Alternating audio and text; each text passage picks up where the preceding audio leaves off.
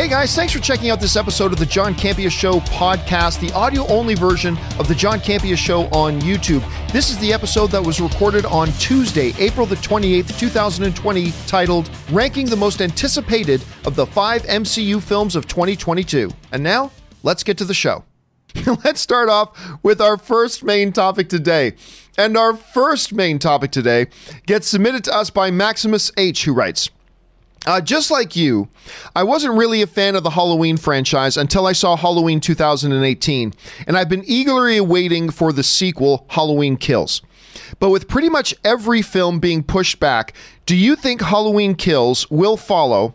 Let me try this again.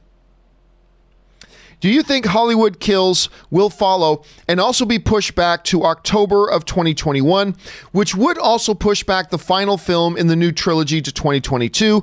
Or do you think they stick to their October 2020 release date? All right, thanks a lot for sending that in, man. And yes, listen, unpopular opinion, but if you guys have been watching the show for any period of time, you've probably heard me say this before. A little bit of an unpopular opinion. I don't like the Halloween movies. I, I remember there was a, a, bunch of years ago. I went over to my friend Serena. She was having like this viewing party, and we are going to watch the original Halloween. It'd been a long time since I've seen the original Halloween. And I watched the, the original Halloween again, and, and, I'm, I'm in the minority, much like I'm in the minority on Blade Runner, the original Blade Runner. I, I'm not a fan of the original Blade Runner. I'm not a fan of the original Halloween. And I know that's sacrilegious to say. I am not a fan of the original Halloween, and I haven't liked any of the Halloween films, as a matter of fact. So then the new Halloween comes out right? Uh, 2018, I guess. And I did think the trailers looked pretty good. I thought the trailers looked pretty good. So I thought, okay, maybe there's some potential here. There might be some potential here. And I went and I watched the new Halloween and I loved it. Uh, first time that I have wholeheartedly loved a Halloween film. I, I, really, really dug it a lot. I thought it was great. So obviously, a lot of us very excited about the idea of a follow up of a sequel, Halloween Kills. So what happens to it? Does Halloween Kills, the Blumhouse, you know, follow up to this big successful thing, by the way, made an ass load of money as well? Does it suffer the same fate and get pushed back to 2021? It's hard to say right now, being where we are, but here's my guess. I think it stays where it is. Because listen, we talk a lot about Tenet, right? Tenet, Warner Brothers, and Christopher Nolan right now are holding firm on their July, you know, late July uh, release date for Tenet. They believe the theaters will be back open. Uh, they're going to have the theaters to themselves. They believe they can do something good there. They're going to hold on to July. Now, July is still like three months away. A little under three months away. Right now, we're a little under three months from when Tenet is supposed to come out. That's a long ways away right now. So it's it's difficult for us to say where things are going to be at that time. We're going to have a much clearer picture. You know, we've said this before. We're going to have a much clearer picture on where we're at, on where we're going to be, say in mid-May or early June. We're going to have a much better picture. But for now, we'll see what happens. But October, the release date for Halloween Kills right now is like 3 months beyond Tenet. So we're like 6 months away from that. Now, Will everything be 100% back to normal come October of 2020? I, I, don't know. I doubt it. I doubt we will be 100% back to normal. But will theaters be open again by October? Yes. Yeah, yeah, yeah. I, July, I think so, but I'm not really sure. By October, I have very, very little doubt that the theaters will be open again by October. Um, is it 100% ironclad guarantee? Of course not but I feel pretty confident that it's the theaters will be open again by October. And if Tenet does hold its release date, and if Mulan does hold its release date, then it's not like Halloween is going to be the first new film out of the gate either. So I got to say, while there is a lot still that we need to see, and there's more developments going on as we go, and we're going to know more a month from now than we do today. But as of right now, I don't see any reason for them to consider moving uh, Halloween out of October of 2020. I just don't see any need for it. Now, I agree that if they do move it, they will probably move it a full year so they can release it in that month of October of 2021. I agree with that. I just don't think it's going to come to that. That's where I'm. that's what I my thinking on this is right now. Question is guys, what do you think about that? Do you think Halloween, Halloween Kills will hold its October release date? I believe it will. Maybe you don't think so. Jump down to the comment section below and let us know your thoughts. All right. With that down, let's move on to main topic number two. And our second main topic today gets submitted to us by uh, Sally, who writes Hello, John.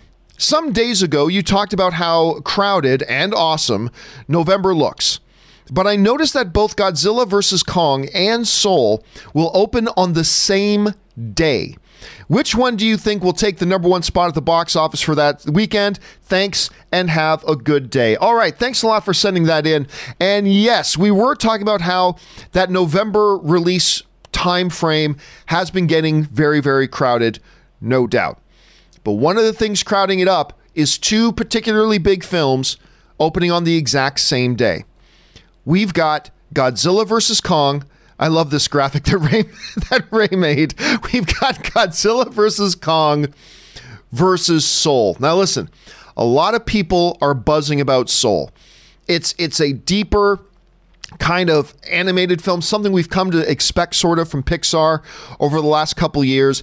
And a lot of people have seen it, have been really buzzing about it. Actually, even when we had before Onward came out, we were in an unusual situation, an unusual situation where we had a Pixar film about to come out, but everybody was really talking about another Pixar film that was still to come much further down the line. We didn't see that often. We don't see that that often.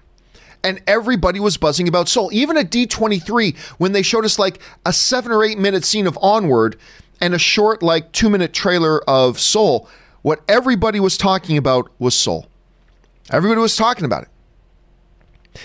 Here's a funny thing let's rewind the clock two and a half years, right? Let's rewind the clock two and a half years. If you were have said to me two and a half years ago, John, coming out November 2020, theoretically.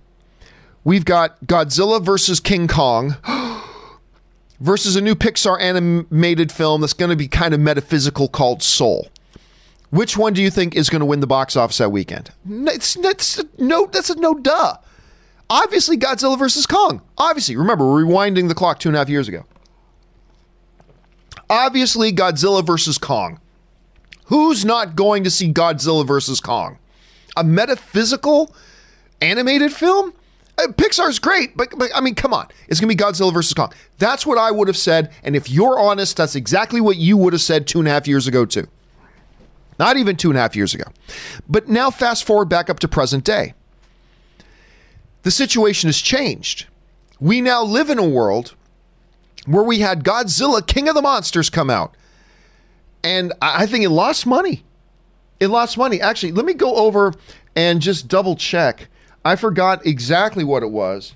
Godzilla versus, oh, sorry, Godzilla, uh, King of the Monsters, box office. I remember it only, I think it all got under 400 million. Hold a second. 386 million. That movie lost money. 386 million. If you had told me two and a half years ago that Godzilla, that Godzilla King of the Monsters was only going to make 386 million, I would have thought you were crazy, but it did. Especially especially after Comic-Con, remember they dropped the 1 year in advance of the movie coming out at Comic-Con, they dropped the Godzilla King of the Monsters trailer. Remember that? And everybody was buzzing about it. If you had told us that day, oh yeah, by the way, when this movie comes out, it's only going to make $386 million, we would have said you're crazy. But the problem is, they started marketing it far too early, lost all of its buzz. The movie wasn't all that good, depending on who you ask. And it only did that. So today, I'm going to say something crazy. Something I would have thought was crazy to say not so long ago. Soul is going to win that weekend. Now, look, the benefit that both Godzilla vs. Kong and Soul have is that these are two completely different movies. And for the most part, while there will be some overlap, they are appealing to two different demographics right? Soul is kind of targeting the family, not children, they're targeting the family. Whereas Godzilla is going after a slightly different demographic. Of course, there's going to be some overlap, but for the most part, these are two completely different movies.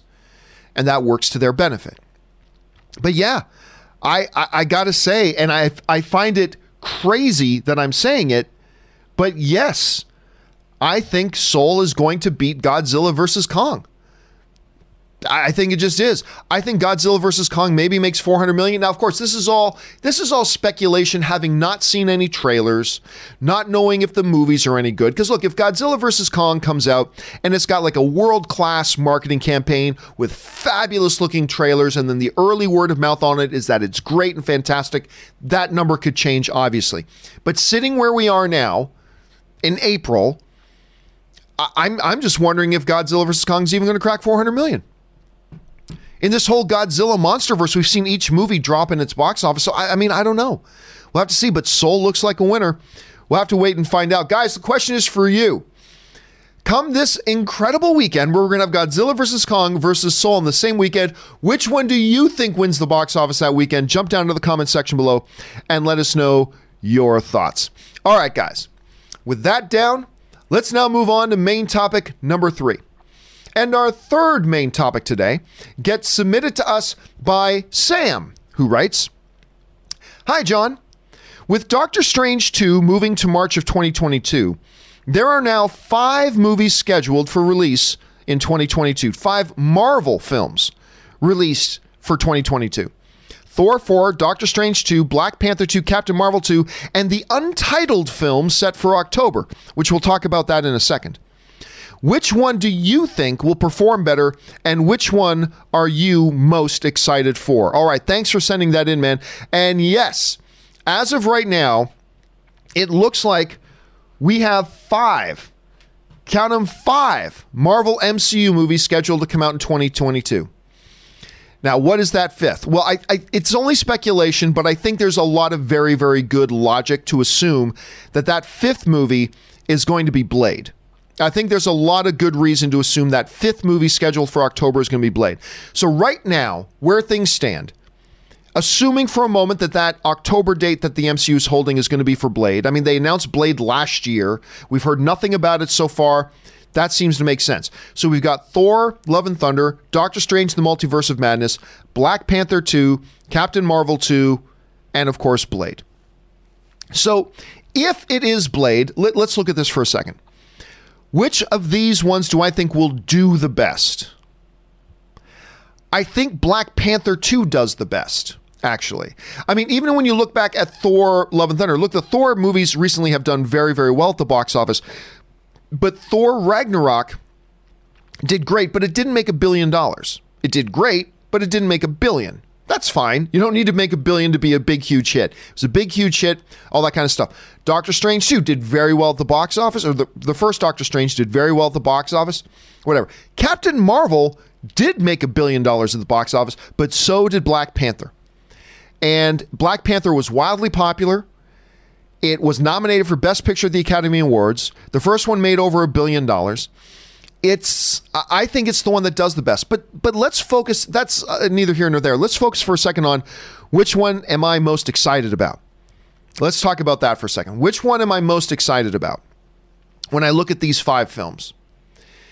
If I had to throw out a guess right now, and, and remember, this could change. So don't hold me to this. This could completely change over the next little while. Um, as we look at these films, that have that are coming out in 2022 i may you know a new piece of information may drop may change my my order of this but let's talk about how i would personally order my level of anticipation out of these five films assuming that blade is that october 7th film. And it may not be let's be clear that blade Blade may not be that October 7th, uh, 2022 film. And even if it is, Marvel could still shuffle that one out of 2022. Let's go for a moment with the assumption that it is Blade and it keeps its release date. Okay. Here's how I would order them in my level of anticipation. At the bottom, let me first say I'm looking forward to all these films. I'm looking forward to all of them.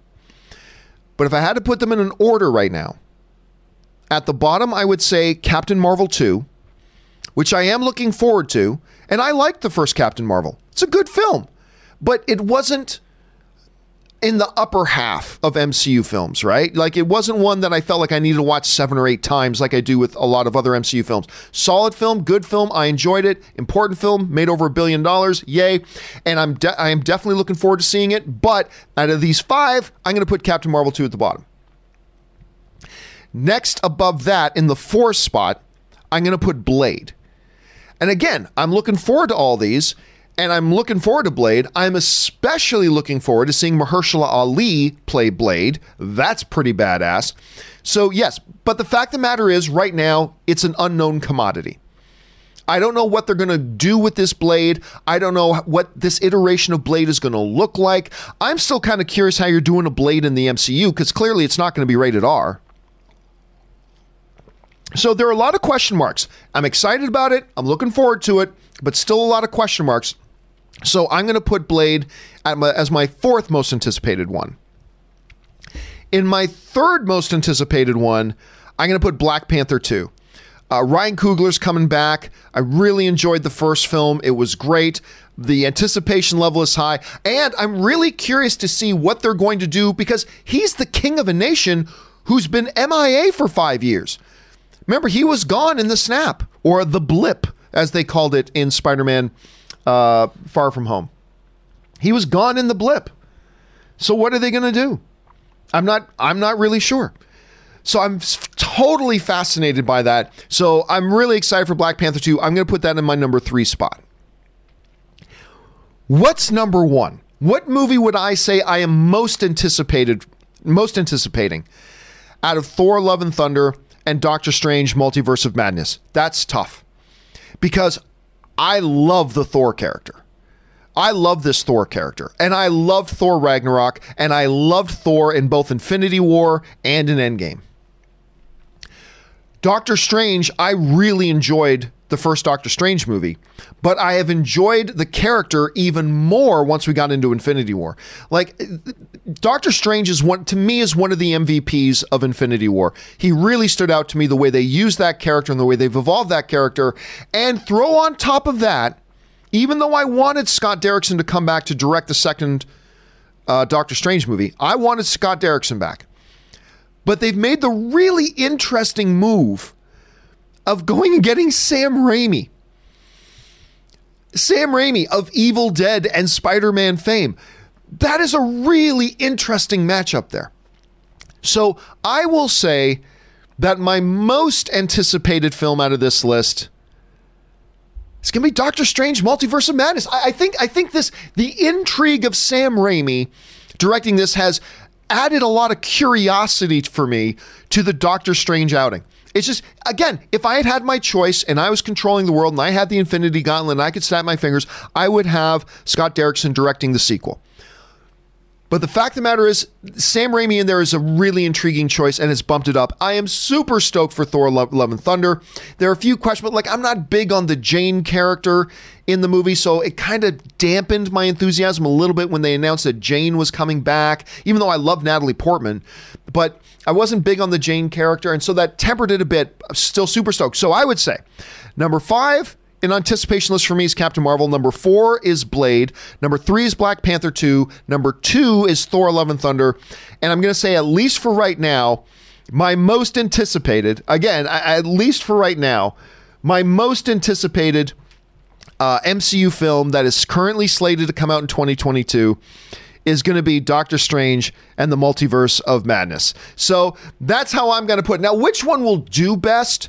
My guess is Black Panther 2 will do best because, I mean, a cat, look, two billion there are two billion dollar films on that list. Captain marvel black panther 2 but one of them also got a best picture nomination. I think that's going to add a lot to that. So i, I think the one that's going to do the best is probably black panther 2 uh, and it's going to be great. Ryan coogler's coming back. But right now, I'm going to say my most anticipated is Doctor Strange 2. So listen, I wanted to make that the topic of today's question of the day.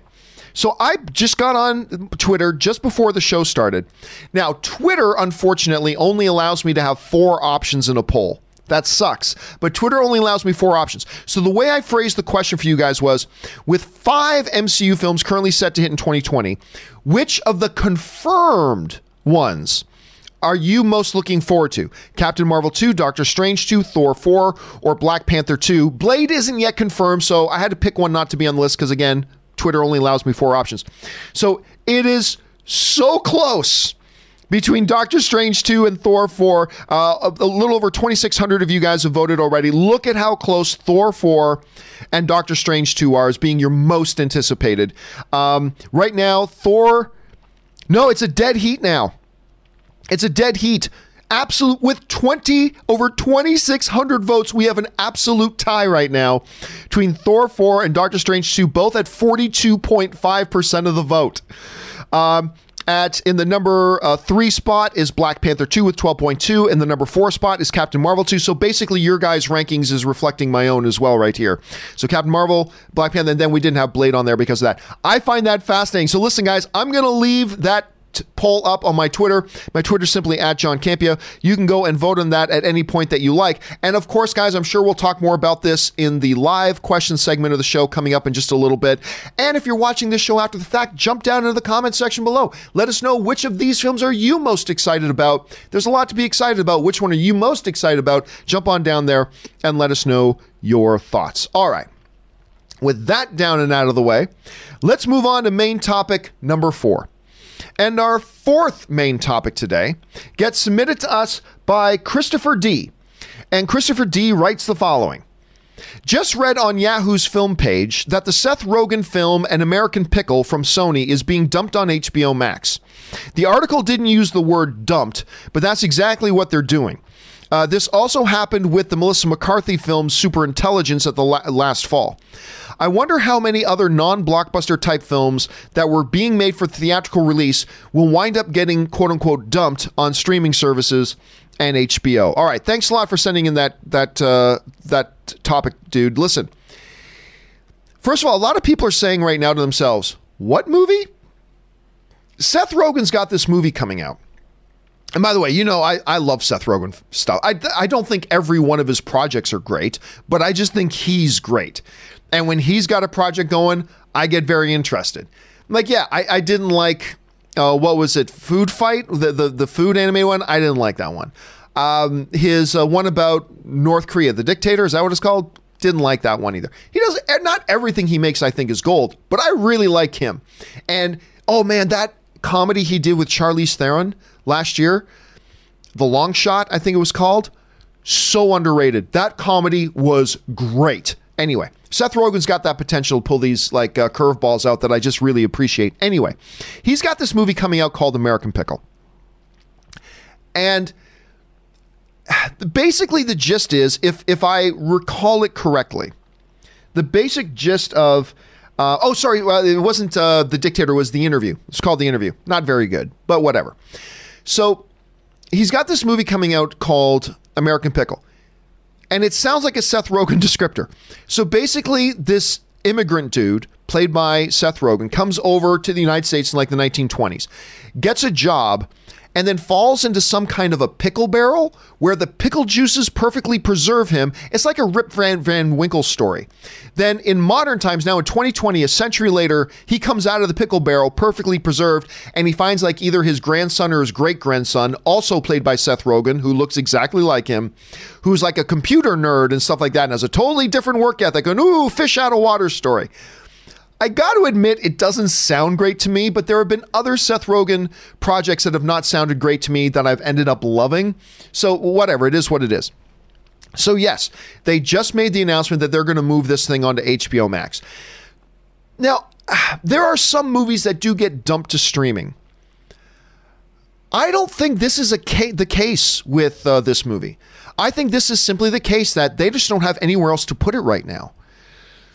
Like with everything, with all the theaters being locked down and there's no release dates to be had by anybody, you know, we're getting a lot of movies being shifted off. But as these movies get shifted off, it's creating no room for another film to come in there. And I think that's what's going on. And that's kind of what's being hinted at. This comes to us from CinemaBlend, who writes Every film that was set to be released in the middle months of 2020 had to make the same decision either find a workable theatrical date later in the year or in 2021 or go to streaming. Sony Pictures has made a deal with HBO Max that will see American Pickle released on the upcoming platform instead of going to the big screen. In the press release about the news, it specifically cited that the move was made so that Sony could at least get the movie out there in 2020, despite theater closures as a result of the COVID 19 pandemic. So, Sony, it looks like, just basically looked at this and said, We've got nowhere to put this thing right now.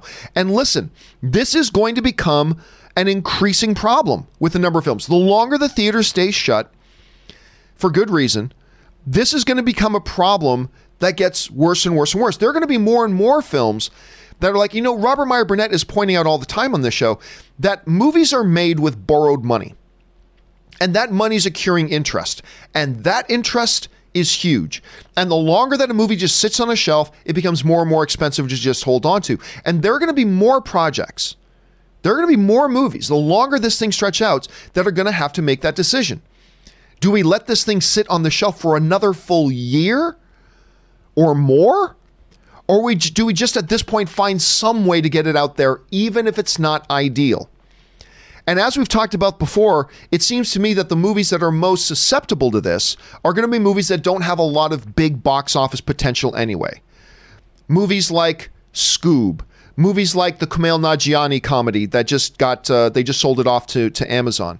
Movies like American Pickle, which still might be great, but let's face it, American Pickle wasn't going to make four hundred million dollars at the box office, right? It doesn't need to, but it just didn't need to. So you've got a film here that they've got nowhere to put it. They don't have any reasonable release date that they can grab that they don't think is a terrible release date. Everything's getting more crowded, and they don't want it to sit on the shelf for another year. They're running out of options. And the fact of the matter is, it was never going to be a big box office film anyway. Let's find a new home for it, make the best of a bad situation. And I think more films are going to, like I said, I think more and more films are going to come across this type of a situation, this type of a predicament, if you will, uh, for this type of a scenario. So we'll we'll see. The question I have for you guys is this: What do you think about this? First of all, what do you think about the sounds of this movie. Do you think this movie sounds any good? I, I, I don't think it sounds great, but then again, like a lot of Seth Rogen projects that don't sound great, I ended up loving them anyway. So who knows? Do you think it sounds any good? Are you excited about it? What do you think about this move to HBO? Do you think it makes sense? Do you think it was premature of them to do? I want to know what you guys think. Jump down into the comments section below and let me know your thoughts.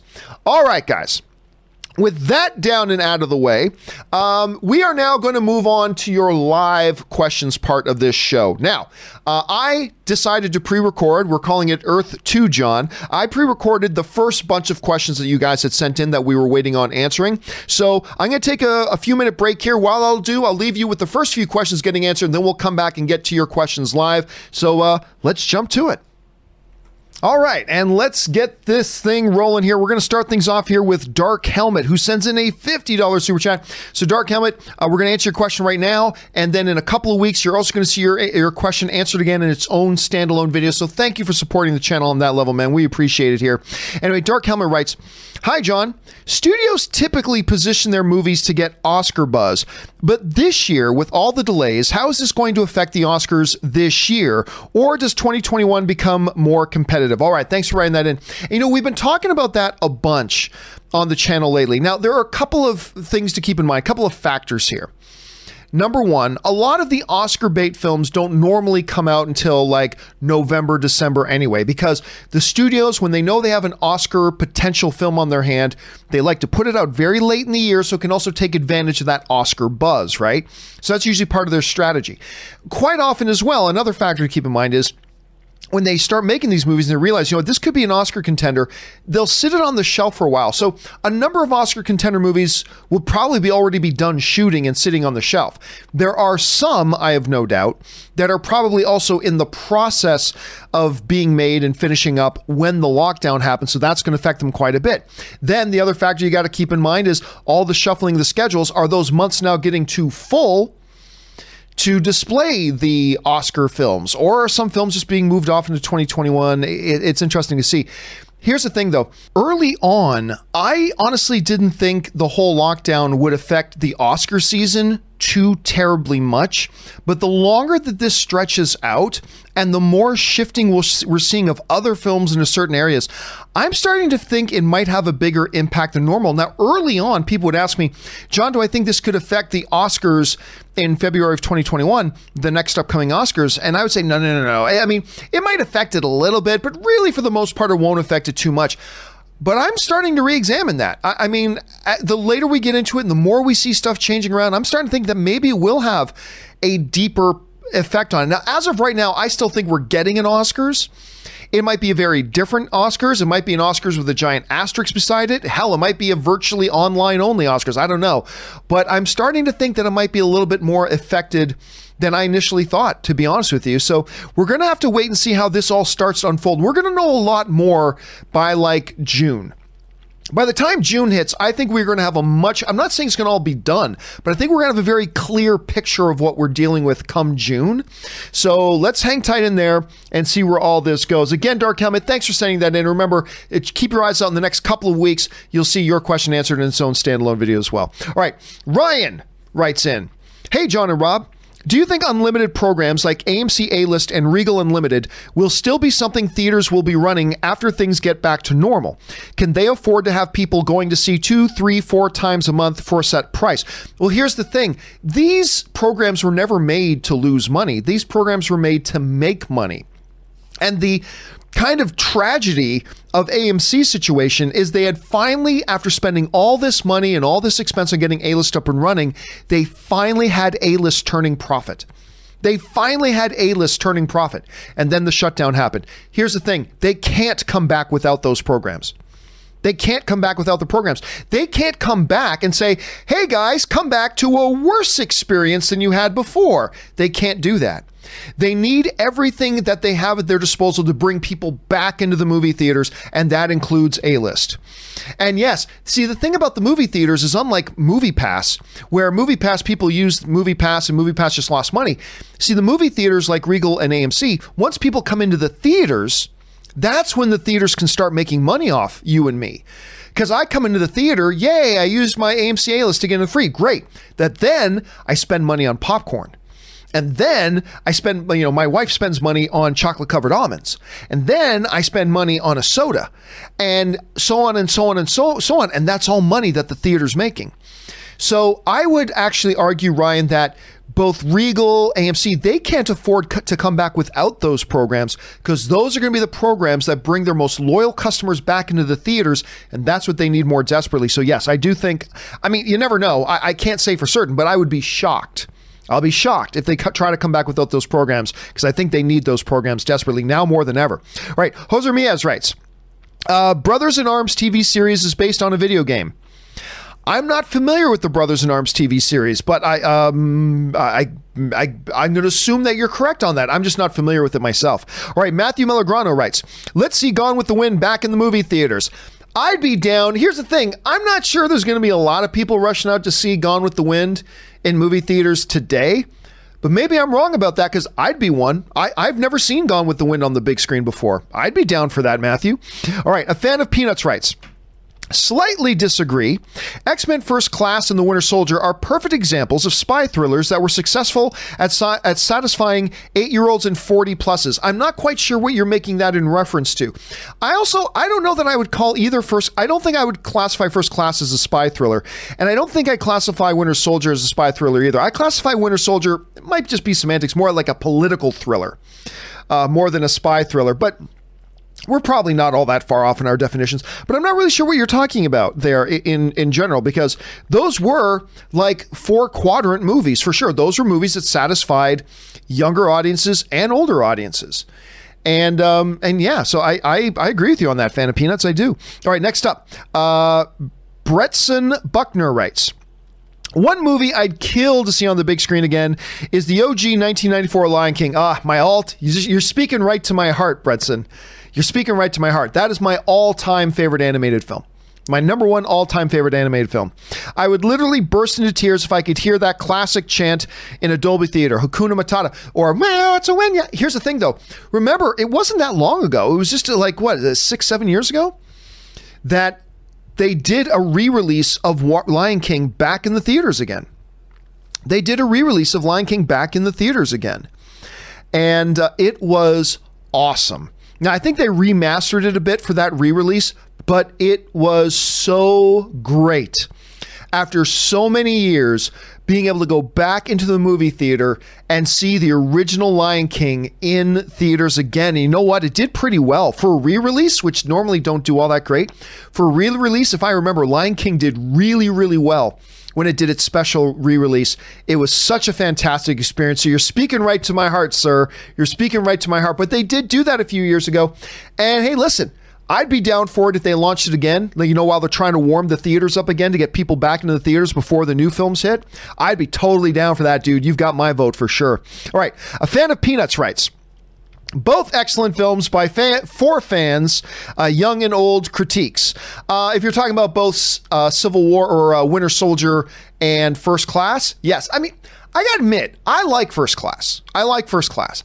I didn't like it as much as a lot of people did because honestly, I think half the film isn't very good at all, and then the other half of the film, the, the stuff that focuses on Michael Fassbender's Magneto, that part kills. The stuff about the kids, I don't know that it worked as well for me, but I still like the film. I like X Men First Class. I just don't like it as much as many other people do. All right, Justin uh, Dahad writes. Hello, John. Are you planning on watching Defending Jacob on Apple TV? I believe that's the new Chris Evans series on Apple TV. I do believe I'll check it out. I, I don't have, I will confess, I don't have any immediate plans to watch it, but I've seen the commercials for it.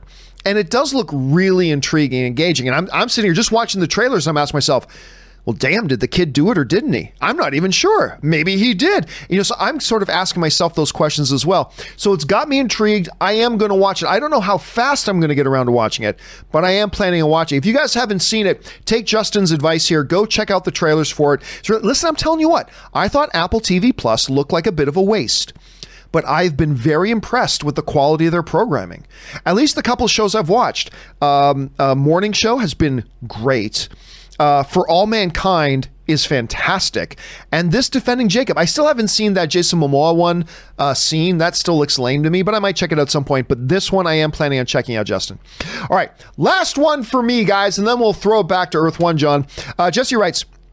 Even though I'm not looking forward to the movie, I am glad that Uncharted moved to July. Uncharted always felt like a big summer popcorn flick to me.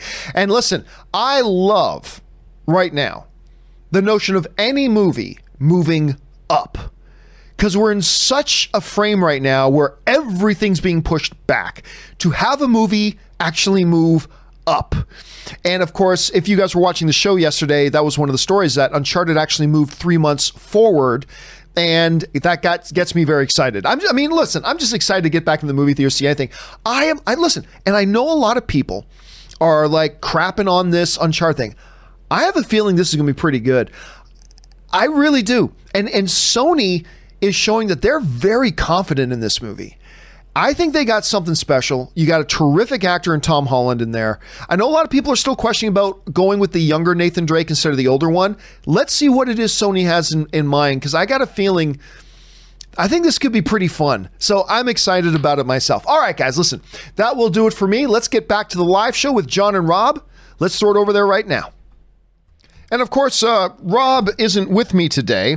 Uh, in the lease as I uh, fumble across there. Rob is not with me today, unfortunately. So he's uh, Earth Two. John didn't know what he was talking about there. Okay, guys, let's get over and start getting to the the uh, picking up where uh, Earth Two John left off. There, we're gonna next up is Alex Pitt who writes. The Last of Us Part 2 is releasing on June 19th, so that's only three weeks after its latest release date of May 29th. It's my most anticipated video game of all time, so the hype is real. Yeah, and there's a bunch of controversy going on about this, which I, I don't understand, people. I really don't. I first of all, it is unfortunate that a lot of big leaks came out about the game, which which sucks. But here's the thing. People are hearing the results of the leaks and getting all upset when you don't know the context of the events that are going to happen. Like, I'm sure there are big events that happen in movies we love that if we had known about the event without the context, we would have gone, Why are they doing that? But then we watch it in context of the movie and it's like powerful and brilliant and fantastic and blah, blah. We've got all these people out there right now, like, all mad at Last of Us 2 when they don't even know the context of what's happening. And I'm not going to repeat the spoilers. But I, I just don't get that. I just don't get that. I mean, you got to take it in context of a movie, right? Like when something in a story happens, like an event in in a story in a movie cannot be grasped if you don't know the full context surrounding it and what leads up to it. Because if you just hear the event, you might think, "Well, that sounds dumb." But then you watch it in context. If you watch it in context for the first time, maybe it would be powerful and moving and incredible. Or you might hear about an event in a movie and go, "That sounds great," but then you see it in context and you're like, "That was stupid." I just think people need to take a deep breath. Everybody gets so wound up over little bits of information instead of just taking a breath and saying, okay, well, let's see how this actually plays out. So I don't know. I, I just think people are getting upset, and maybe it'll suck. Maybe it'll suck.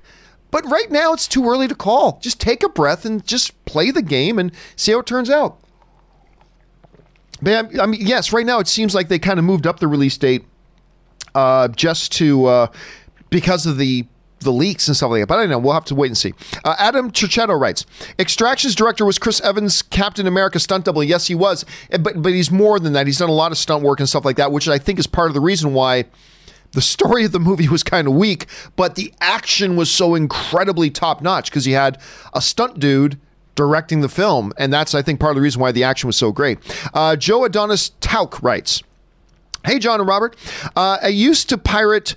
I used to pirated John's doc. That's John um, Schnepp's uh, Death of Superman Lives What Happens documentary when I was in the Philippines because payment method for the digital was restricted to the US. But when I got here, I purchased the super pack and donated it. Yeah. So Robert and I talked on the show yesterday about how, you know, uh, Schnepp was really devastated by how many people pirated his movie and he felt he felt really disillusioned by especially the fan community that he believed in so much and so many of them were pirating his movie which kind of ruined him um, and it was it was really devastating to him and it was really left him very disillusioned and, and disappointed. Everybody knows my position on piracy. Piracy is theft. You can try to dress it up how, however you want to semantically. The bottom line is this. Piracy is theft. If somebody invests in and spends time on and creates a product with the intention of sale, and then you find a way to circumvent that to acquire the product without paying for it, that's theft. Sorry, it is. You can people can try to justify it any way they want. They can try and make up whatever semantics they want. It's theft.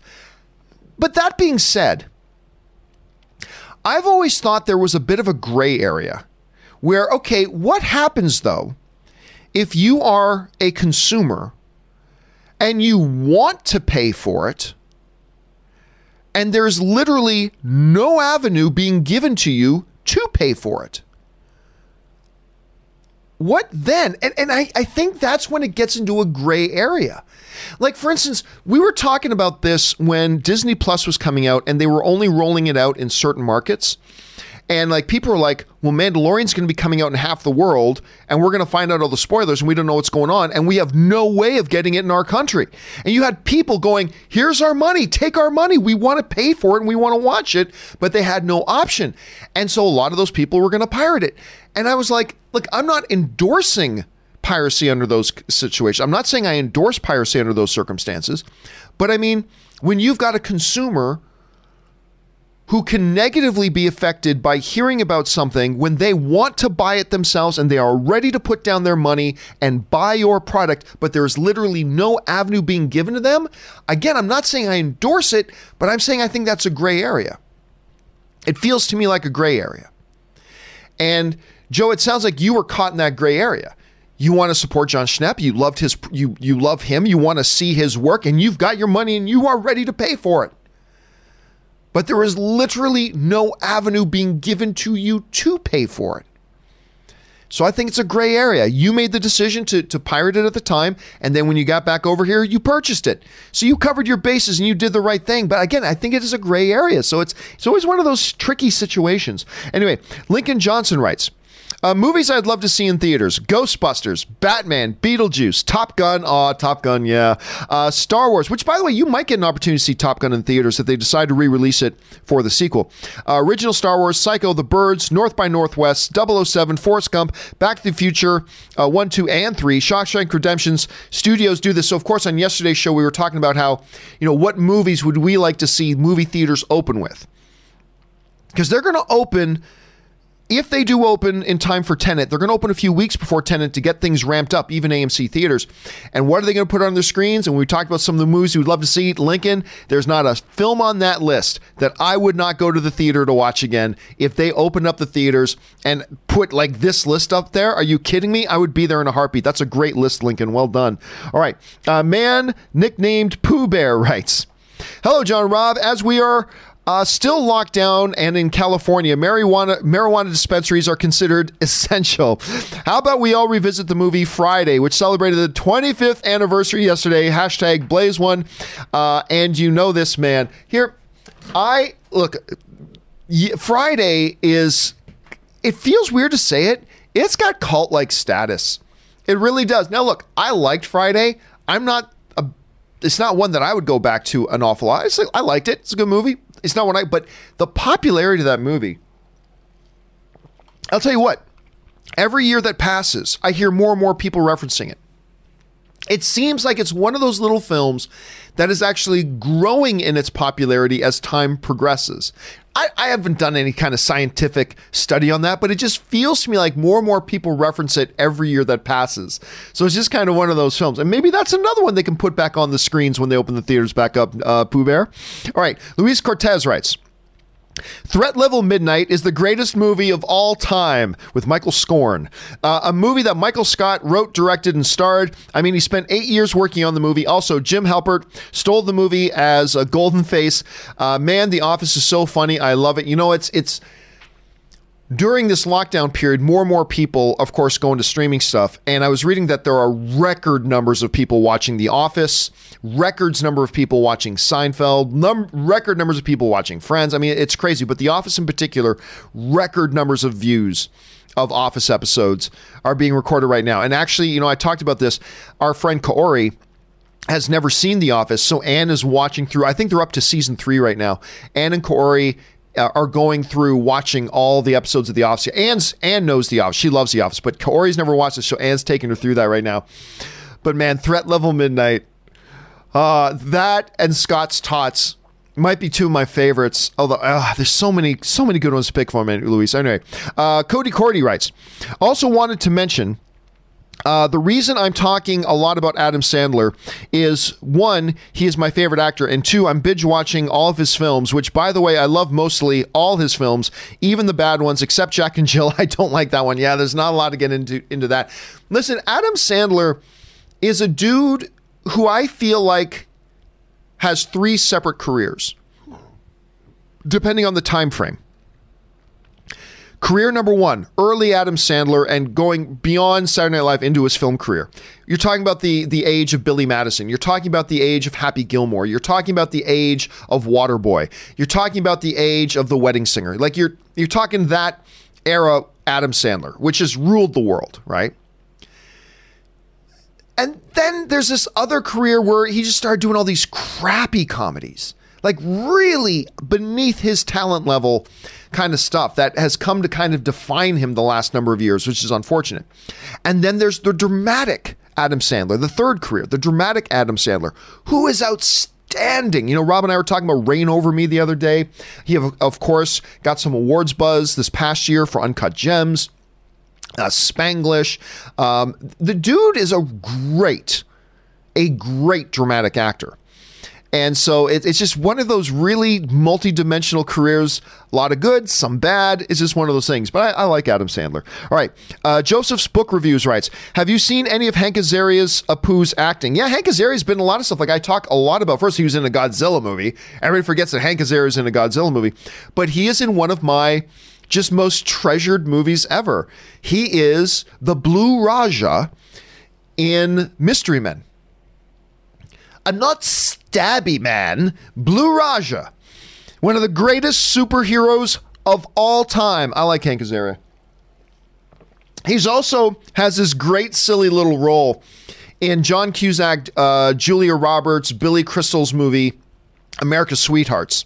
Uh, he plays a great role in that. I really like Hank Azaria. Then he had that show uh, uh that was on HBO as well. Anyway, I like Hank Azaria a lot. Uh, Luis Cortez writes. I love Star Wars, but I don't know all the lore. So, when the Siths were gone and extinct, does that mean that a war between them and Jedi happened, or is there another explanation? Because I love the war type of movie between Jedi's and Sith. Yeah, when when it comes time to do that, it's going to be old, old, old, old prequel. So the Sith have been thought to be extinct for millennia, as they said in the movie, right? They've been thought to be gone for so long. But in actuality and secret, they have progressed. One master, one apprentice, one to have the power and one to crave it. Um, that's the, the history of, of that. So if they do get into Jedi versus Sith wars, they're going to be going backwards considerably in time.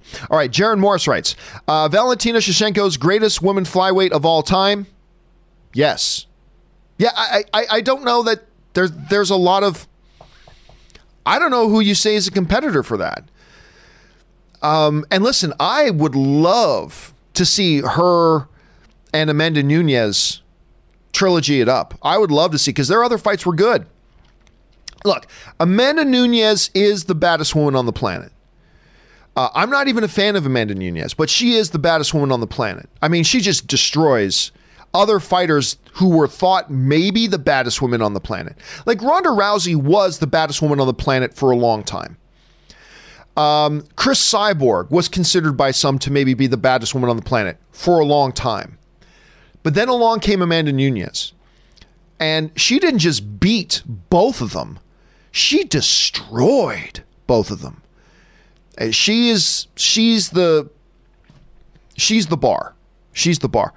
But at a lighter weight class is Valentina, who is a Terminator. I mean, I, I don't know how else to put it. She's a Terminator. I'm convinced if you take a, cal- a scalpel to her skin, you're going to find robotics underneath. She's a Terminator. It's just that. And I would love to see her and Amanda Nunes fight again. Honestly, it's the, it's the most intriguing possible fight in the women's division, the UFC for me. But anyway, yeah, she's just a beast. Uh, Adam K writes, uh, "What's a film you're surprised that never got a sequel. Mystery Men. I mean, uh, but also we talk about this one sometimes. The Will Smith film Hancock. Um, uh, Hancock was just a, it was a good movie. It made a lot of money. It was in the superhero genre. It had one of the world's most popular film stars, Will Smith. Charlize Theron's in there too, by the way. I've I am still confused. I'm to have to sit down. If I ever get to sit down and have dinner with Will Smith, which will never happen, but if I ever get that opportunity to sit down and have dinner with Will Smith, I think one of the first things I'm to talk to him about is whatever happened with Hancock? Like, why didn't you guys follow that up? I would love to know that one. All right, Mr. TJ Lynn writes one of four. I agree that watching uh, movies in the cinema is the best experience, but for me, the type of movie I love to watch in the big screen is the more quiet or character driven story like The King's Speech, uh, one of my favorite films of the last 20 years, um, The Irishman, Parasite, etc. You get what I mean.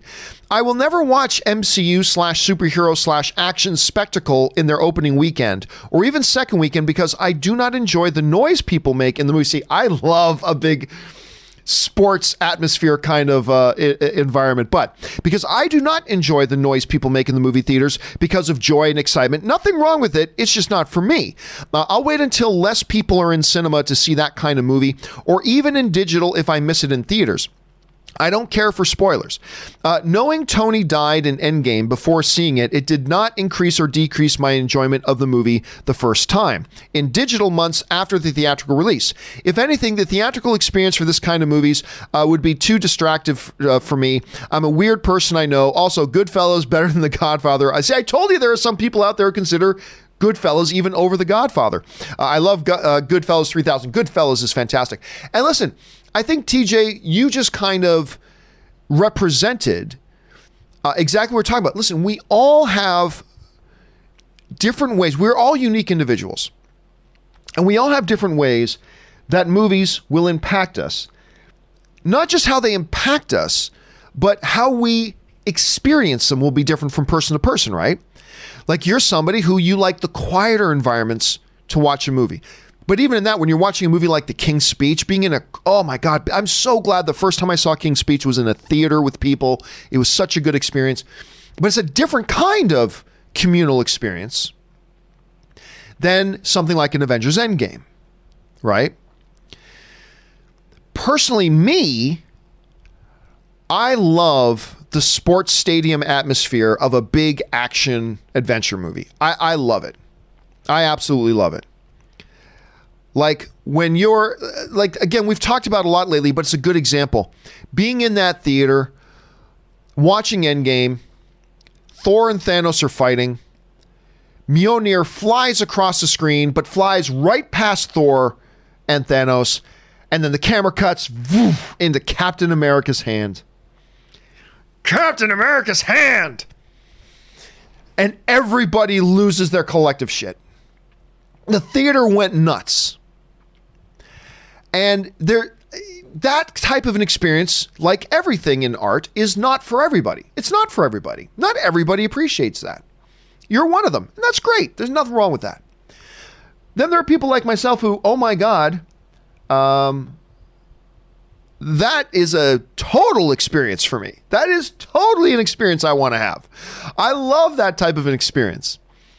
Or like when when a character shows up that you thought was never going to show up again, and the camera cuts and that character's there, and like you hear the audience going, you know, it, there's just something about that communal experience that I love so much. But again, those more rambunctious ones are not going to be for everybody, TJ, and I get it. And listen, there's nothing wrong with that whatsoever. We all have different tastes. We all have different ways we experience things, and certain things affect us in different ways than they do other people. So, hey, man, that's the way it works for you. That's the way it works for you. No apologies needed. And Godfather is better than Goodfellas but I love them both. There's no wrong answer.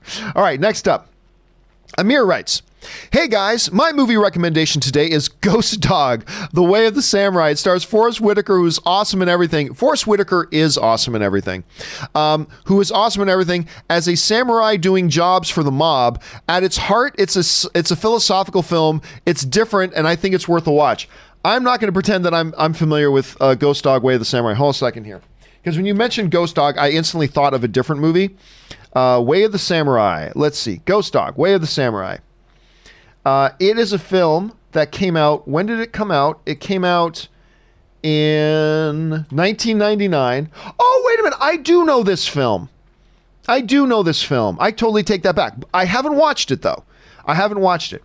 Uh, the, the synopsis for it reads uh, Ghost Dog, Forest Whitaker, is a contract killer, a master of his trade who can whirl a gun at warp speed and moves through the world like a phantom, stealthy and, uh, and evanescent.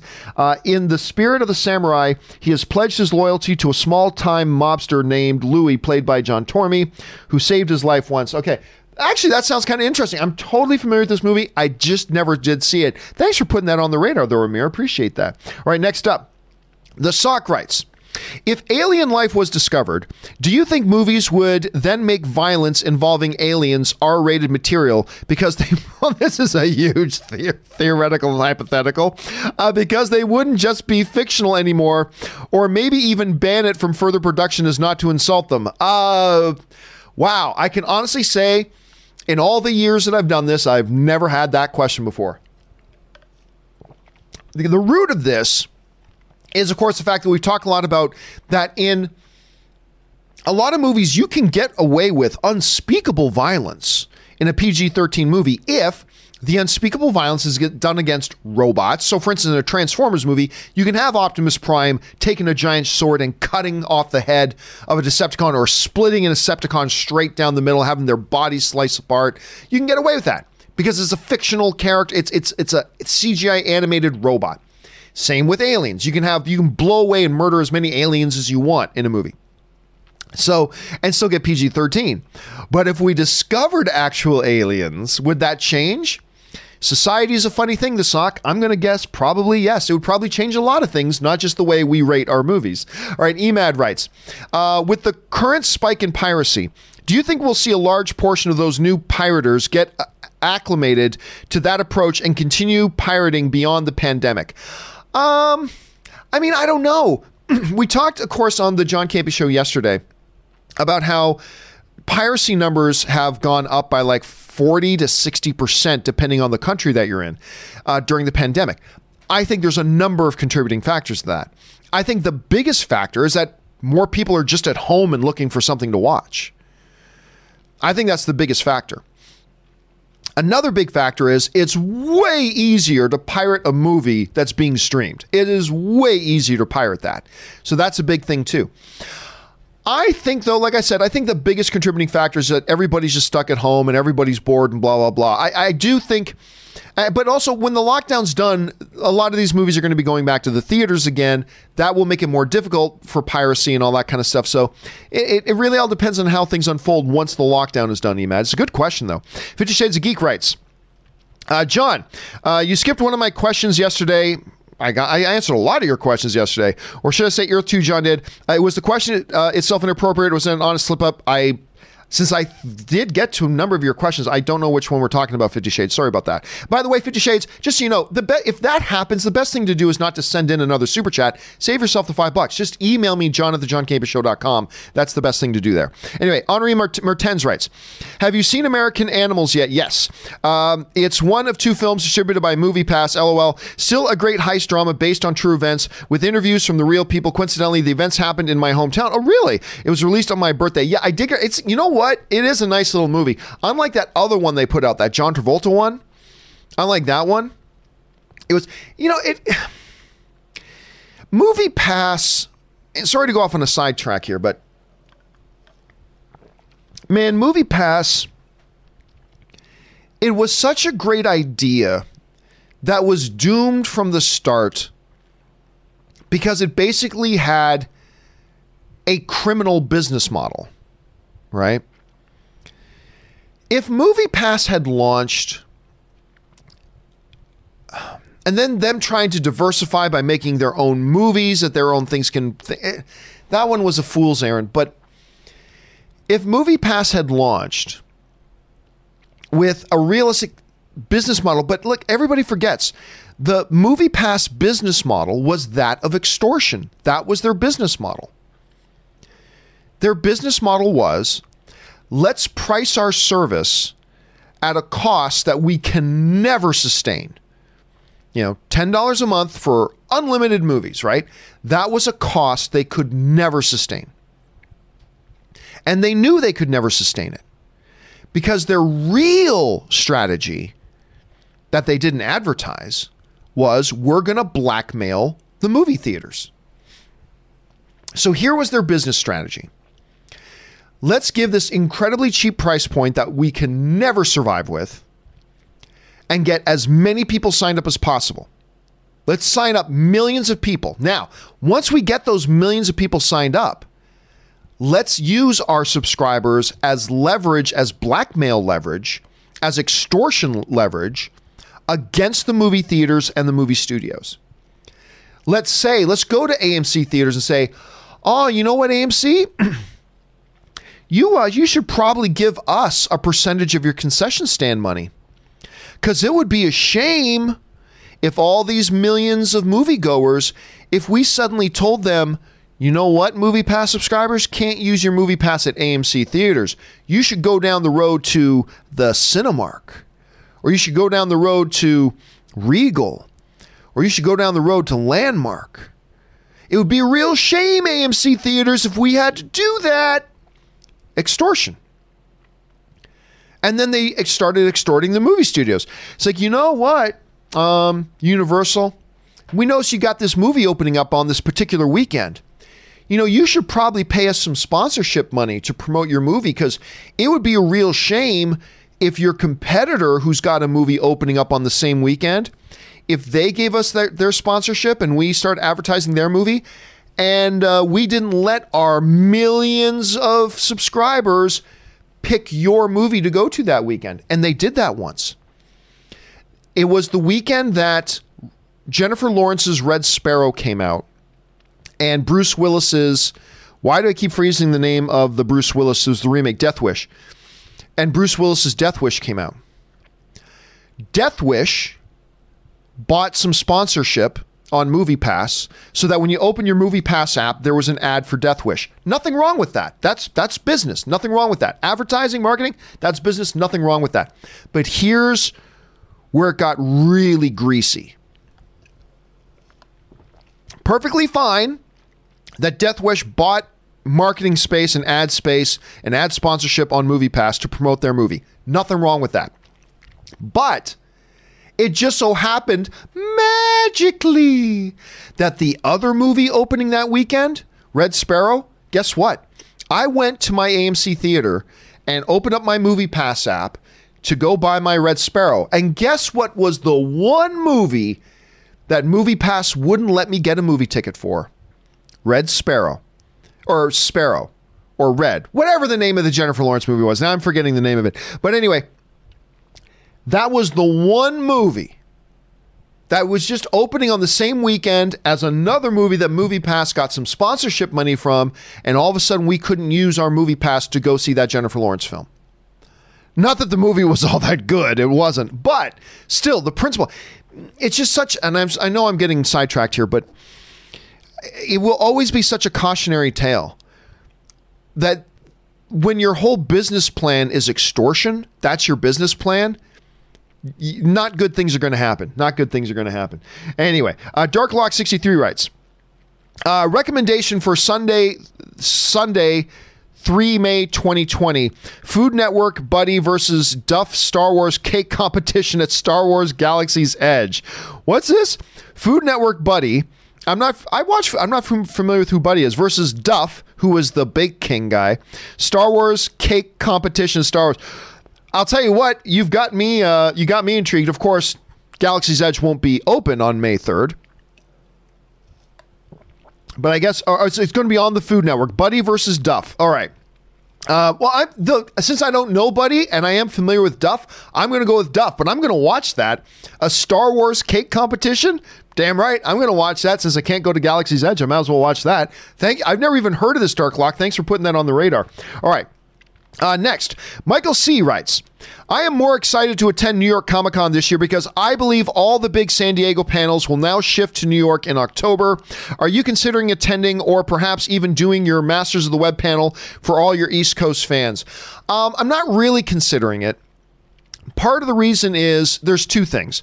Number one, while I do believe movie theaters will be open again in October, I'm not convinced that having a building open with 50,000 people scrammed in shoulder to shoulder is going to be something that's happening in October, particularly in New York, which has been very seriously hit. And all of my thoughts to the to our friends in New York. Um, so number one, I'm not sure that New York Comic Con is going to happen, but let's say it is. It becomes extra tricky because San Diego Comic Con, I can literally hop in my car and be there in an hour and a half. I can be to San Diego in two hours. I can be to San Diego in two hours. I can get in my car right now. It's a it's ten twelve. I can be there in time for lunch. I can be in San Diego in time for lunch. Just hop in the car, drive there. No big deal. And then I can drive back. I can carry all my stuff with me. I can bring all the gear that I need to bring to still do my show from San Diego and all that kind of stuff. New York, I got to get, I got to fly out there. I got to get hotels. I got to eat. I can't bring my stuff with me. That makes it difficult. So I'm not sure. So if Comic Con does, New York City Comic Con does happen, I don't know. I've always wanted to go to New York Comic Con. I've never been. And I've always wanted to go. But it's just expensive. And it's, it's an expensive endeavor. Because on top of all the other expenses of hotel and everything like that, you also have to add on top of that travel which adds another like $700, $800 to the price tag. Plus, I can't travel there in my car and bring all my gear with me, so that makes it extra hard. I, I, don't know. I consider it, but here's the other problem too. I don't know that I could even get a panel at New York Comic Con because I get my panel at San Diego, San Diego Comic Con. They actually reach out to me every year. Are you doing your panel this year? Because I have a regular thing there. I'm I've never done a panel at New York Comic Con, so I don't even know that I'd be able to do it. So I don't know. We'll see. We'll see. But I've always wanted to go. I have always wanted to go to New York Comic Con.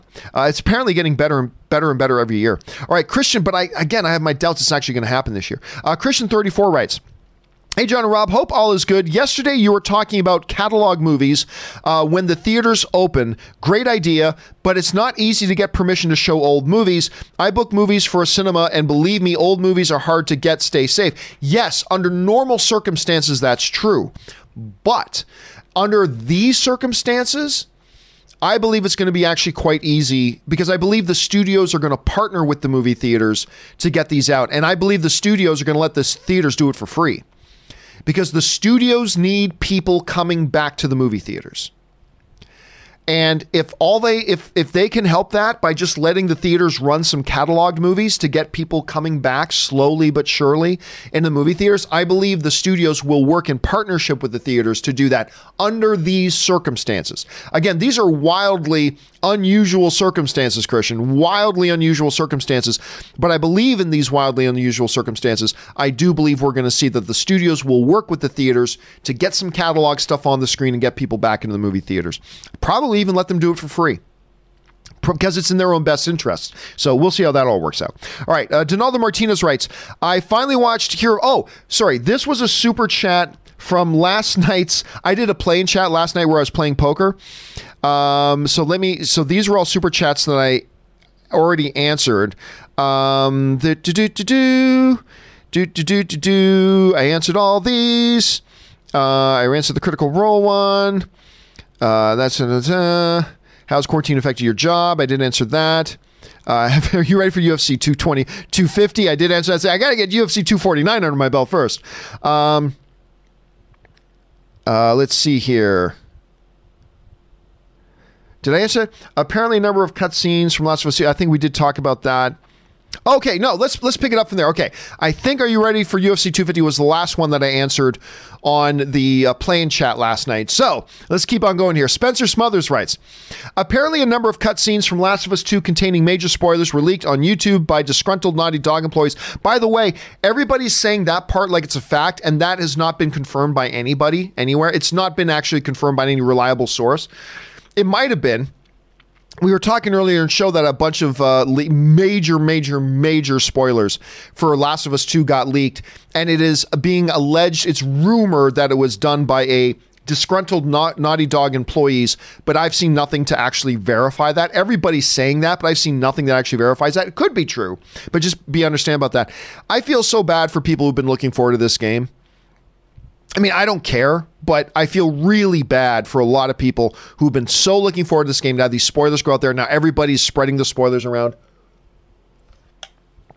And listen,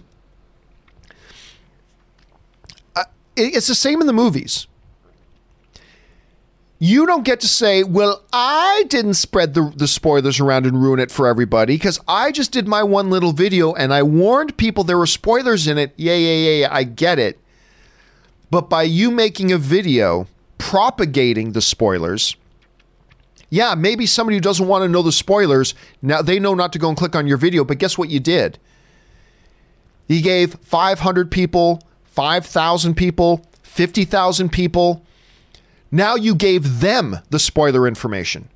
And now those, whereas before, the average, you know, Eddie sitting at home who doesn't want to know The Last of Us 2 spoilers, he only had to worry about you and you put a warning on your video, okay, oh, don't read this if you don't want to hear the spoilers. Now they just had to worry about you. Now they got to worry about the 5,000 people who watched your video. Now they know all the spoilers. Now there's 5,000 more people who can go around and spread the spoiler around. It's, I think I get it. You need the clicks. You want the clicks. I get that. I don't say that sarcastically. This is a business about getting people to watch your videos. I get that. I do. But at some point there actually there has to be a level of responsibility that says this is a big piece of information that a lot of people are not going to want to watch. I probably shouldn't spread this around right now. But then there's the argument, well, if you don't do it, somebody else is going to do it and they're going to get all the views and clicks. It's it's a it's a tricky situation. It's tricky, but I feel really really bad uh, for people who didn't want to know anything, and now everybody knows. Look, I'm not even uh, even I know about it. Right? It's it's a it's an unfortunate thing, Spencer. It's, it's I feel bad for the people who are developing the game. I feel bad because now people are making these judgments about the game when they don't even know the context of the events that are happening in the game because they just read a quick little excerpt about a spoiler about something. It's like, oh, and they don't know it in context and they're freaking the fuck out about it. I don't know. I, I just it's a terrible situation.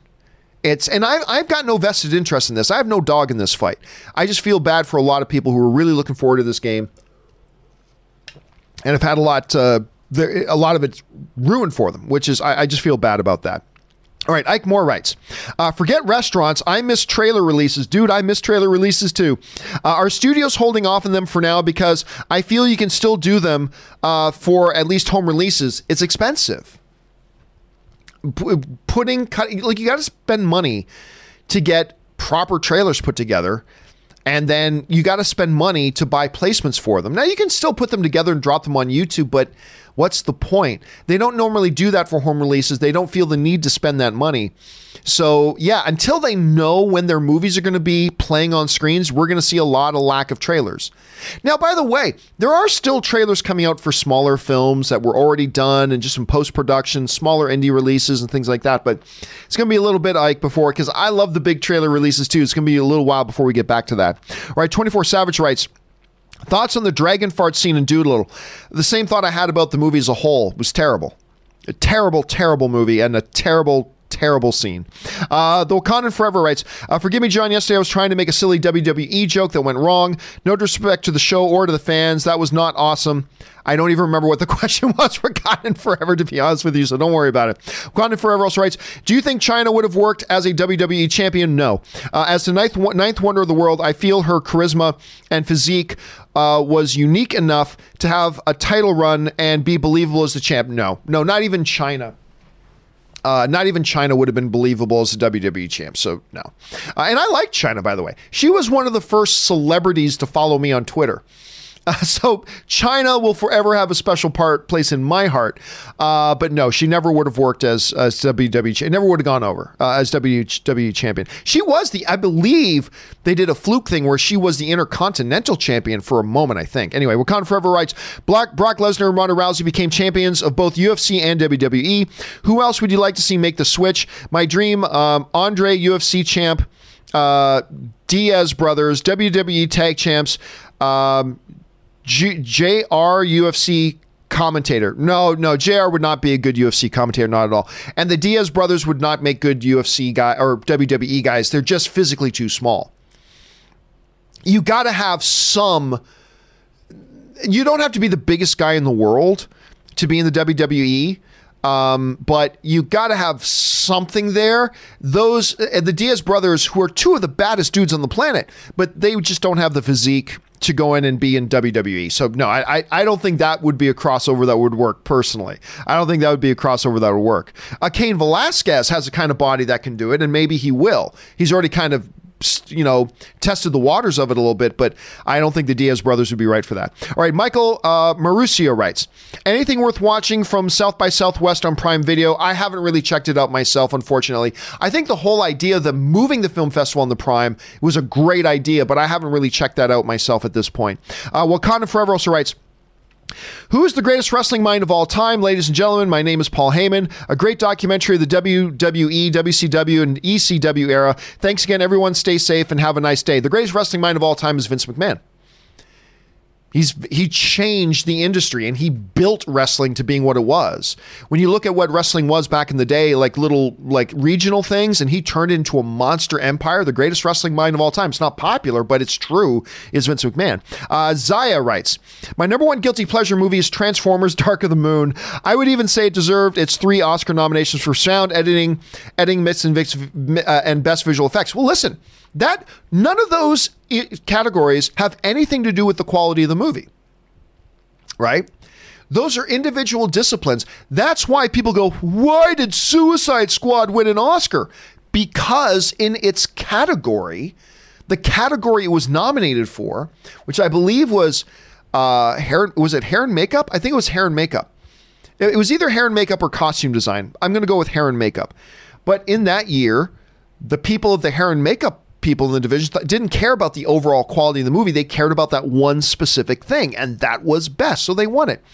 I have no qualms with a movie like Transformers Dark of the Moon, which I thought was a terrible movie, but getting a couple of those technical category nominations. I have no I have no qualms with that whatsoever because there's a lot of the stuff in the different disciplines that it did really really well. All right, Jared's reviews writes, uh, Bring on the filthy hoodies, no zip pullover. Oh, oh yeah. Oh no, the ordered one. Ordered one. Sorry, I, for, I forgot. You ordered one of the Bring on the Filthy uh, Hoodie pullovers. Thank you, Jared's reviews. I appreciate you picking that up. All right, Santos Henderson writes, Endgame had to be the best movie experience of my life. Portal still gives me chills. I just wish I had the same crowd. Uh, I just wish I had the same crowd I had at the theater. Dude, I'm telling you what. I, I mean, we were just talking about that, and again, that type of experience isn't for everybody you know, TJ Lynn wrote in a little bit earlier, talked about how that experience really wasn't for him. Uh, he didn't really like, he doesn't like having a lot of noise. But Santes, you and me both, I love being in these types of movies, and and, and Endgame is just a good extreme example of it, where you have this incredible audience response and to just be there and be a part of it is so great and so wonderful. And I saw, I forget how many times I saw Endgame in theaters, but every time the theater, the the audience was rowdy and having a good time, and it just adds to it. Like, don't get me wrong, watching Endgame at home is fine. It's fine. It's still a good movie. But it's not the same. It's just not the same as those times I saw it in theater with an audience. It's just not the same. Uh, so I feel you, Sentez. All right. Murray Reich writes uh, I saw Bad Education. I thought it was great. It was wonderful. It's the new Hugh Jackman film that's on HBO right now. I reviewed it yesterday. It's fantastic. Um, I love these true event cover up scandal movies. Uh, like I saw last year, Dark Waters, which was also great. That was one was with Mark Ruffalo, uh, which was also great. It's funny. Last time I saw Jackman in such a film was in 2018, The Front Runner. That one was pretty good too. And yes, and that one was directed by Jason Reitman, I believe, uh, who is directing the upcoming Ghostbusters uh, relaunch, which a lot of people are very excited. I love Reitman uh, as a director. I think he's fantastic. Uh, but yeah, Bad Education. Murray, I'm so glad you enjoyed it because I wasn't really sure. I mean, listen, it's got Hugh Jackman, Allison Janney. I- I'm expecting for it to at least be decent. Didn't really know what to expect from it. And I watched it. I'm like, I was riveted. I was riveted the whole time. And even right up to the end of the movie, when they put the text up showing where are they now, things like at the end of the movie, even they were just continuing the gasps, like, oh my god, like, it, for such a simple story, it's a movie about a couple of school administrators who who embezzled some money. That doesn't sound like earth-shaking cinema, but they made it so good. So yeah, guys, do check that out. Do check out Bad Education on HBO. Uh, Murray also writes. Any other true event scandal movies uh, you or Rob can recommend that are good? Ah, off the top of my head, I'm sure there are a bunch that I like, but off the top of my head, um, um, gosh, JFK by Oliver Stone. Uh, that's what. Look, a lot of good true event movies I love, and probably a lot in the last couple years. I just, I just can't pull it off the top of my head. But I'm glad you're recommending Bad Education. Murray Reich also writes. I also thought I also saw Extraction. I thought it was pretty good. I think the only reason why I loved uh, it was because of Chris Hemsworth badass killing mofo left and right. Otherwise, the rest of the film is just okay. But I'll take it. I feel the same way. Well, listen, the action scenes in Extraction, which is the Netflix film, which I think it's a bad movie to me. It's a bad film, but great action. The action is top notch like absolutely top notch. Now, I'm not saying the action is as good as the John Wick action, but it is comparable. It's comparable. It's incredible. And the way it's shot is fantastic. The only thing is, John Wick is a much better movie when there's not action going on than this movie. It's this horrible fake emotionalism in it and these bonds and relationships that form that's completely unbelievable. And all of a sudden, this 14 year old kid has an advanced psychology degree and it's just bad. There's no depth, there's no anything. Everything about it is artificial. But so much of the movie is action, and the action is so good. So that's why it's one of these rare films. It's one of these rare movies that to me, I go, I think it's a bad film but I do recommend you watch it. Like, how often do you say that? I think a movie's a bad movie, but I think you should watch it. That's what Extraction is. It's a movie that I think overall is a bad film, but the action is so unbelievably good. I gotta say, but I think you should go watch it because I think there's some good times to be had watching this movie. And I say that as somebody who doesn't think it's a very good movie. but there's definitely something to appreciate about the movie because of the extreme action. Anyway, uh, Checkmate Nine Moves writes. Uh, director change up game uh, where my buds and I pitch a movie. This week, Tarantino's Toy Story, Spielberg's Halloween, Woody Allen's Star Wars. Who you got? Oh, that's easy to me. Spielberg's Halloween. I don't think Tarantino could do a Toy Story movie. That's just not in his wheelhouse. I don't even think he would know where to start. Um, same thing with Woody Allen. Woody Allen could not do a Star Wars film. Spielberg doing a Halloween film? Look, we've seen Spielberg do every kind of movie. That would be intriguing. Now, I would much rather switch that up a little bit, checkmate, and say Spielberg Star Wars. That I would be more interested in because I've always wanted to see a Steven Spielberg directed Star Wars movie. But out of those three, I definitely I think the one with the most potential there is Spielberg's Halloween. I'm going to go with that one. All right, interesting. I like that. I like that little game. All right, Isaac Beebe writes. John, I watched X Men First Class, Days of Future Past, Apocalypse, and Deadpool. Um, all for the first time the other day on Disney Plus. Oh, Dark Phoenix, not Deadpool, X Men Dark Phoenix on Disney Plus. And I can confirm that each film had one F bomb that was not edited or removed. Even the shot of Logan's uh, ass in Days of Future Past remains. So why um, add the hair in Splash? Uh, we've gone over this about 10 times already the fact of the matter is, they're not on Disney Plus in the United States right now. And I can guarantee you, when Days of Future Past does hit uh, Disney Plus in the United States, they will block out the bare ass shot on, on Logan. They don't have it in that in other countries right now, but they will. Look, I, I still gotta tell you, I have no idea why people make a big deal out of it. I really don't.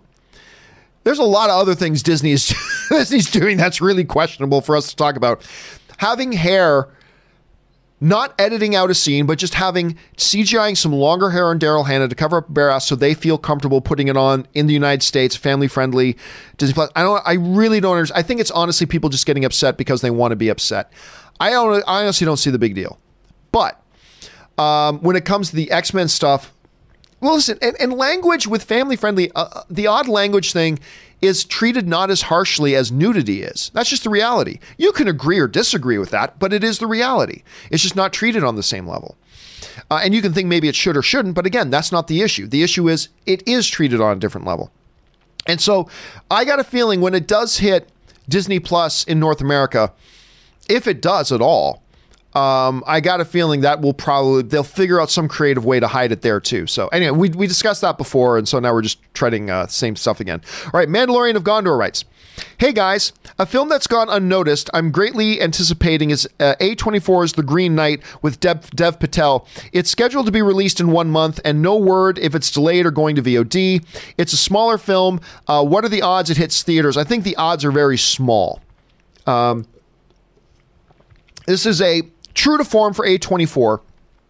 It is a smaller, lower budget uh, film that I don't think was going to appeal to a lot of people.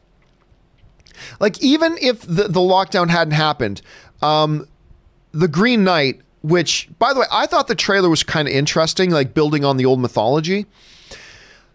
It's it's a movie that's not going to appeal to a lot of people. Just like Lighthouse, right? I, I didn't think Lighthouse was going to p- appeal to a lot of people either. So hold on a second. Let me. Um, how much did how much did Lighthouse make at the box office? I'm going to go on a limb and guess it wasn't all that much. It made 17 million dollars. Now, now that's fine because it was a very very low budget film. I think they made that movie for like half a million dollars or something like that. No, they made it for more than that. How much did they make that movie for? Well, they didn't make it for a lot. They didn't make for a lot. A grand total worldwide, it made $17 million. Uh, Green Knight wasn't going to make as much as that. So I got a feeling this is one that is my guess here, and I don't know this for sure. I'm not claiming any insider information. I'm just saying my guess right now is would be instead of just sitting on it for longer, I have a feeling they'll probably put it on to streaming because this wasn't going to be a movie a movie that made a big amount of change at the box office anyway. So I've got a feeling it'll probably be on VOD. And I'm looking forward to seeing it too, personally. I just don't think a lot of other people are, unfortunately. All right, Anthony Lucalano writes. Over under 20%, we get Godzilla's famous victory dance at the end of Godzilla versus King Kong. Well, first of all, you're assuming that he's going to be victorious, which I'm not so convinced about. I will go under 20%. I would not say under 5% because I do believe there's a possibility, but I will take the under on that one, Anthony, that we get the Godzilla victory dance. All right, Stubble McShave writes. Uh, one of two. You got a question on the difference between plot and story. I would answer it like this Plot is the skeleton of the story. That's I like that analogy. I like that stubble. Um, it's the events that need to take place in order to get from A to B to C. Story is the character motivations, interactions. I like see the way I kind of defined it, and I think it is a little bit semantic, but I I agree with you. I like your analogy here. See, plot to me can be summed up in two sentences. Story is something you can sum up in a couple of paragraphs. Um, but I like I like your definition there, Stubble. Uh, he also writes the relationships between characters that are covering the plot skeleton. An example of a movie uh, that's all plot and no story is In the Heart of the Sea. If it had had more characters and relationships and motivations, it could have been good. Yeah, In the Heart of the Sea.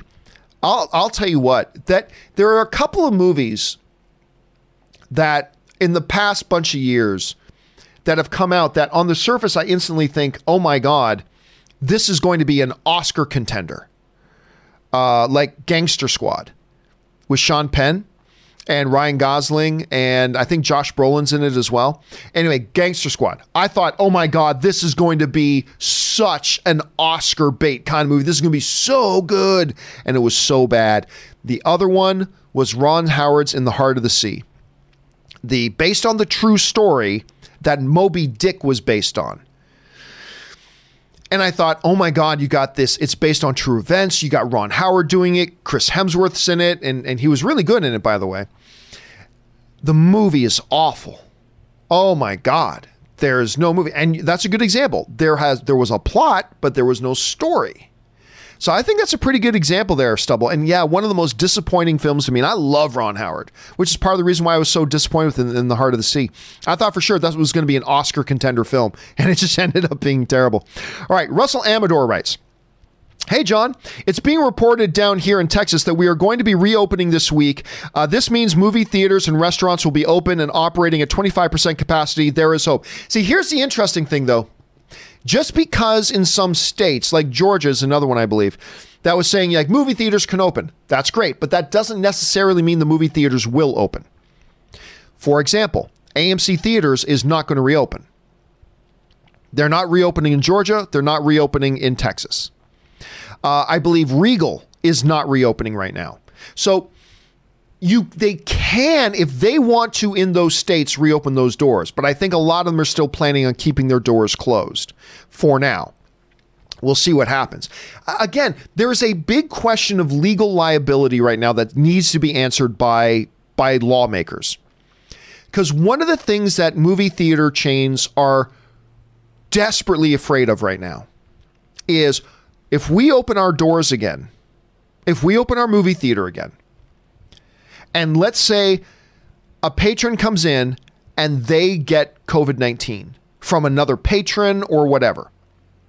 Are we liable for that? Can that person who caught COVID 19 at our theater, even though it wasn't our fault, it was somebody else who came, whatever, can we be legally liable for that? And can we be sued for that? That is something right now that movie theater chains and their legal departments and lawmakers are desperately trying to figure out because that makes a that creates a very very dangerous situation for the movie theaters. So, yeah, just because things are allowed to open right now, I don't know that a lot of things, particularly movie theaters specifically, are going to open right now, but we'll see. But you're right. It is at least a sign of light at the end of the tunnel. Kind of like when I went to the store the other day and there was to- lots of toilet paper on the shelves. Yay, a li- just a little sign, a little sign that there might be some light at the end of the tunnel, which is always a good thing. All right. Uh, Nerd Talk writes a couple of movie recommendations, both Bette Midler movies, since she is one of my favorite actresses. She's delightful. Uh, Beaches and For the Boys. Thoughts? I'm actually not a big fan of For the Boys, although I know a lot of people like that movie. That's great. That one doesn't work for me so much, but I I I love Beaches. I love Beaches. I think Beaches is a beautiful film. You know, and it's not just because wind beneath my wings comes from that movie. It's not even just because of that, although it's beautiful. It is a beautiful movie that is emotionally powerful. The ending is fantastic. I, I love Beaches. It's it is one of those films that would be categorized as a chick flick, but I don't care about the label. It's a wonderful movie. M- emotionally powerful, moving, great character development. The relationship between the two leads is fantastic, and I love it. I love that movie. Now, again, not so big on for the boys, but I do love Beaches. All right, D.A. Miller writes Hello, John. My list uh, of 70s movies that you should watch Outlaw Josey Wales, uh, Young Frankenstein, American Graffiti, of course, the, the film that put George Lucas on the map. Well, I, I mean, his, his short film is what put him on the map, but American Graffiti put him on the map with the wider audiences. Uh, Enter the Dragon, Animal House, The Sting, My Guilty Pleasure, Corvette Summer, and Meatballs. Okay, Corvette Summer. I love meatballs. I love meatballs. I watched that so much when I was a kid. I probably shouldn't have been watching it, but I watched that movie so much as a kid. I rented the VHS of Meatballs so damn much. I now it's been a while since I've watched Meatballs. You got some great classics on there, man. Animal House, obviously, The Sting, American Graffiti, and there. By the way, when you go back and watch American Graffiti, and I know there are still a lot of people today who have never watched American Graffiti but it's George Lucas prior to Star Wars. It's American Graffiti is what allowed him to get Star Wars made at all. But you'd be surprised when you go back and see who's in it like from a Harrison Ford or a young Ron Howard. And so it, it's funny when you go back and see who is in that movie. But yeah, I think American Graffiti is great. I think American Graffiti is a really, really good one. Of course, Outlaw Jonesy Wales, Young Frankenstein, these are all classics too. But I'm, I'm really glad you mentioned American Graffiti because when people talk George Lucas, they just never seem to bring up American Graffiti, and they should. All right, Diamond Dogs Puppy Writes. Hey, John. In your opinion, between Alec Baldwin, Harrison Ford, Ben Affleck, and John Krasinski, which actor was your favorite Jack Ryan portrayal? Also, what is your favorite Jack Ryan film? We'll take John Krasinski out of it because, I mean, he's got to be in multiple, multiple, multiple, multiple, multiple episodes. He got to play it over many, many, many episodes. Let's just stick with the movie ones for now. Um, the best Jack Ryan film to me is still Hunt for Red October. That's so. Now I love Patriot Games. I love Clear and Present Danger. Uh, I even like the Ben Affleck uh, Morgan Freeman one. Uh, I even like that one. But the best to me Jack Ryan movie is still Hunt for Red October. That movie is that movie stands up. That's a movie you can show to somebody for the first time today, and it totally stands up. Sam Neill is so great in it. I would have liked to have seen Montana. It's just oh, so good. So good. Um, but I'll say my favorite Jack Ryan is Harrison Ford. Again, his portrayal in both Clear and Present Danger and Patriot Games, so on the nose. Alec Baldwin was great in Hunt for Red October, don't get me wrong. But my favorite Jack Ryan is Harrison Ford. My favorite Jack Ryan movie, though, is Hunt for Red October. All right. Uh, John Martin writes uh, Grand Budapest Hotel uh, got its Criterion Collection release. Yes, it did. Uh, got its Criterion uh, Collection release. Uh, a great movie. Have you seen it? And where does it rank in your favorite Wes Anderson movies? I like Grand Budapest Hotel very much. I, I think it's actually great. It's got that. Qu- it's quick and witty, and it's got all the Wes um, Anderson uh, personality to it. I don't know that it ranks in my top three or four, though. I don't know that it ranks in my top three or four. My number one, I think, I mean, you're talking Life Aquatic, Steve Zissou, Darjeeling Limit, and there's a bunch of great ones, but for me, it's the Royal Tenenbaums. There's just something about Royal Tenenbaums that I find so well. All of his movies are quirky, but there's just something about that that really kind of epitomizes his style. And I mean, the the, the the collection of cast, which again is kind of stereotypical for his movies, but the collection of cast, the wittiness of it, the quick pace of it, uh, the, the, quirkiness of it. I don't know. For me, it's just it's Royal Tenenbaums. But yes, Grand Budapest Hotel is wonderful. Uh, Mason writes, Can I get a birthday shout out? I'm turning 30 today and it's my fifth year anniversary as a fan. Hashtag stay filthy and thank you for being an amazing YouTube sensation, in my opinion. Well, thank you so much for that, Mason. It's always nice when people want to write and say something nice. And happy birthday to you, sir. May you, one, have a fantastic day. And number two, may you have a triumphant year ahead of you filled with glorious victory. Uh, I hope you have a good one. And dude, thanks so much for watching the stuff for as long as you have. I really, really appreciate that. And again, happy birthday to you. So I, I hope that in the midst of the lockdown, you're at least able to get together with one or two close friends or loved ones today to celebrate. If not, celebrate a little bit later as you enjoy the rest of the year. So have a good one, Mason, and thanks for writing that in, man. All right. Just have time for a couple more here, guys. Raymond Verada writes Since you love movie musicals, I'd like to recommend Lost Horizon 1973. I'm not familiar with that one. Based on the James Hilton book about uh, Shangri La, it features timeless music by, by Burt, ladies and gentlemen, Burt Bacharach. Um, uh, living together and question me and answer. Not well well loved enough, but great music. Let me, I do not think I'm familiar with this one. Now watch me pull it up and go, oh, I do know this one, but I, I don't think I know this one. Uh, what's it called again? A Lost Horizon. Um, IMDb. All right, 19. Oh, I'm looking at the 19. Oh, so there was an original one? No, that's a, the plane crash. So there's a 1937 movie called Lost Horizon as well. Let's see this one. No, I'm not familiar with this one. While escaping war toward China, a group of Europeans crash in the Himalayas. Oh, maybe it is based on that, where they are rescued and taken to the mysterious Valley of the Blue Moon, Shangri La. I always think of the Flintstones. So is it based on the 1937 one? A plane crash delivers a group of people to seclude. Okay, so the 1973 one is a remake of Frank Capra's 1937 one. See, I'm learning stuff, new stuff every day. So let me see if I can bring this up here. So yeah, we've got the 1937 version. Uh, the 1937 version, a bunch of plane crash bring to Shangri-La, and then we've got oops, then we've got the 1973 version, uh, which is clearly a remake of it. So interesting stuff. I'm learning new stuff every day, and I wasn't even familiar with it. I might have to check that out some some point. Raymond, thanks for pointing that out, man. Okay, next up, Daniel Hinoja writes, "Watch JFK 1990. We were just talking about JFK. JFK 1999. What a masterpiece in editing. Well, actually, it won the Academy Award for best editing. It, it won several. It won a, at least a couple of Academy Awards, but editing was editing was one of the Academy Awards it won. It was also nominated for Best Picture. Oliver Stone was nominated for Best Director."